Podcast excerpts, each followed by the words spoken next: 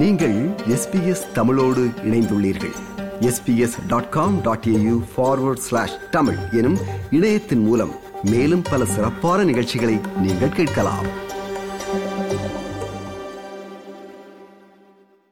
உலகம் முழுவதும் கொரோனாவின் பரவல் அதிகரித்து வரும் நிலையில் இந்தியாவிலும் கொரோனா பரவல் அதிகரித்து பொது முடக்கம் ஏற்படலாம் என்ற அச்சம் பொதுமக்கள் மத்தியில் நிலவுகிறது. கடந்த இரண்டாயிரத்தி இருபதாம் ஆண்டு முதல் இரண்டாயிரத்தி இருபத்தி இரண்டாம் ஆண்டு வரை உலகையே புரட்டி போட்ட கொரோனாவின் பெருந்தொற்று மீண்டும் அதிகரித்து வருகிறது.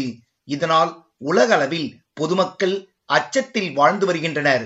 சீனா, ஜப்பான் மற்றும் அமெரிக்கா போன்ற நாடுகளில் கொரோனாவின் பரவல் வேகமாக அதிகரித்து வருகிறது.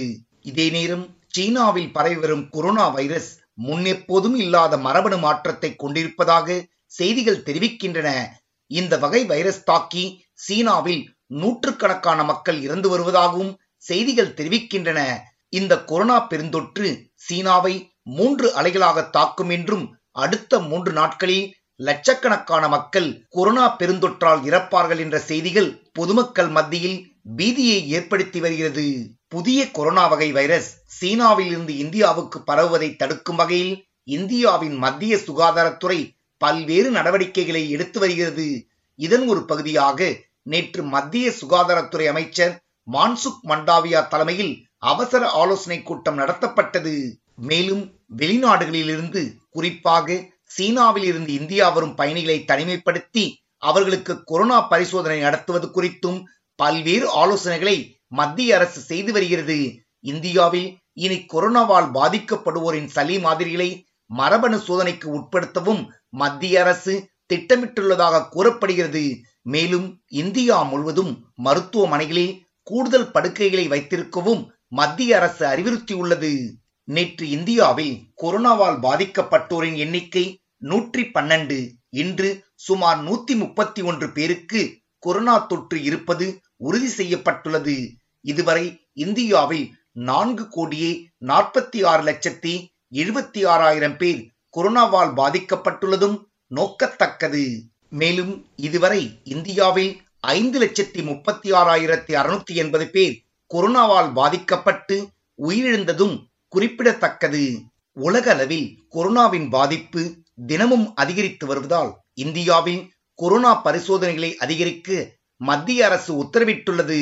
இது தொடர்பாக மாநிலங்கள் மற்றும் யூனியன் பிரதேசங்களுக்கு இந்தியாவின் மத்திய சுகாதாரத்துறை செயலாளர் ராஜேஷ் பூஷன் எழுதிய கடிதத்தில் கொரோனா இரத்த மாதிரிகளை தினசரி மரபணு ஆய்வகத்திற்கு அனுப்புமாறு உத்தரவிடப்பட்டுள்ளது.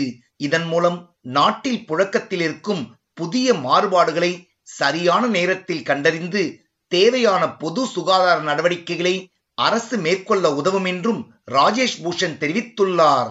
தமிழக அரசும் கொரோனா பரவலை தடுக்க பல்வேறு நடவடிக்கைகளை எடுத்து வருகிறது. தமிழகத்தின் நிலை என்ன என்பது குறித்து செய்தியாளர்கள் மத்தியில் பேசினார் தமிழக சுகாதாரத்துறை அமைச்சர் மா சுப்பிரமணியன். தமிழகத்தில் அதிக அளவு தடுப்பூசி போடப்பட்டதால் கொரோனா பாதிப்பு குறைந்துள்ளதாக தெரிவித்தார் அமைச்சர் மா சுப்பிரமணியன். இது கடந்த ரெண்டு ஆண்டுகளில் படிப்படியாக நாளொன்றுக்கு முப்பத்தி ஆறாயிரம் வரை உயர்ந்து சென்று இன்றைக்கு மீண்டும் அது ஓர் இலக்கத்திற்கு வந்திருக்கிறது. கடந்த பத்து நாட்களுக்கு மேலாக தமிழகத்தில் ஏழு எட்டு பேர் மட்டுமே கொரோனா பாதிப்புக்குள்ளாகிற நிலை என்பது இருந்து கொண்டிருக்கிறது. இதிலும் ஒரு மகிழ்ச்சியான விஷயம் என்னவென்றால், கடந்த ஏழு எட்டு மாதங்களாக கொரோனா பாதிப்புக்கு உயிரிழப்பில்லாத நிலை என்பது தொடர்ச்சியாக தமிழகத்தில் நீடித்துக் கொண்டிருக்கிறது. இதற்கு காரணம் மாண்புமிகு தமிழக முதல்வர் அவர்கள் தடுப்பூசி போடும் பணியை தமிழகத்தில் ஒரு இயக்கமாகவே மாற்றியதன் விளைவாக முதல் தவணை தடுப்பூசி தொண்ணூத்தி ஆறு சதவீதத்தை கடந்த நிலையிலும் இரண்டாவது தவணை தடுப்பூசி தொண்ணூத்தி ரெண்டு சதவீதத்தை தொடும் நிலையிலும் இருந்து கொண்டிருக்கிறது. இப்படி இந்த இரண்டு தவணை தடுப்பூசிகளும் மிக வெற்றிகரமாக தொண்ணூறு சதவீதத்தை கடந்திருக்கிற நிலையில் மக்களுக்கான இந்த நோய் எதிர்ப்பு சக்தியும் தொண்ணூறு சதவீதத்தை கடந்திருக்கிறது. எனவே கடந்த ஆறு ஏழு மாதங்களாக இந்தியாவில் வெவ்வேறு மாநிலங்களில் உயிரிழப்புகள் தொடர்ச்சியாக ஏற்பட்ட நிலையிலும் கூட தமிழகத்தில் கொரோனா பாதிப்புக்கான உயிரிழப்பு என்பது இல்லாமலே இருந்தது. தமிழகத்தில் தினமும் ஆறு அல்லது ஏழு பேர் மட்டுமே கொரோனாவால் பாதிக்கப்படுவதாக தெரிவித்துள்ளார் அமைச்சர். இந்த மரபணு மாற்றங்களை உடனுக்குடன் ஆய்வு செய்ய வேண்டும் என்று சொல்லியிருக்கிறார்கள். எந்த மாதிரியான வைரஸ் பரவுகிறது என்பது ஆராய்வதற்குரிய அந்த கட்டமைப்பு தமிழகத்தில் இருக்கிறது. தொடர்ந்து கண்காணித்துக் கொண்டிருக்கிறோம். சைனாவிலும் பிரான்ஸ், பிரேசிலிலும், ஜப்பானிலும் இன்றைக்கு அந்த ஒமிக்ரான் வகையை சேர்ந்த வைரஸ் இன்றைக்கு கூடுதலாக பரவி கொண்டிருக்கிறது என்கின்ற செய்தி வந்திருந்தாலும் தமிழகத்தை பொறுத்தவரை இன்றைக்கு ஓர் இலக்கம் என்கின்ற வகையிலேயே ஒரு ஆறு ஏழு பேர் மட்டுமே ஒரு நாளைக்கு ஒரு நாளொன்றுக்கான பாதிப்பு என்கின்ற அளவில் இருந்து கொண்டிருக்கிறது. தொடர்ச்சியாக இது கண்காணிக்கப்பட்டது.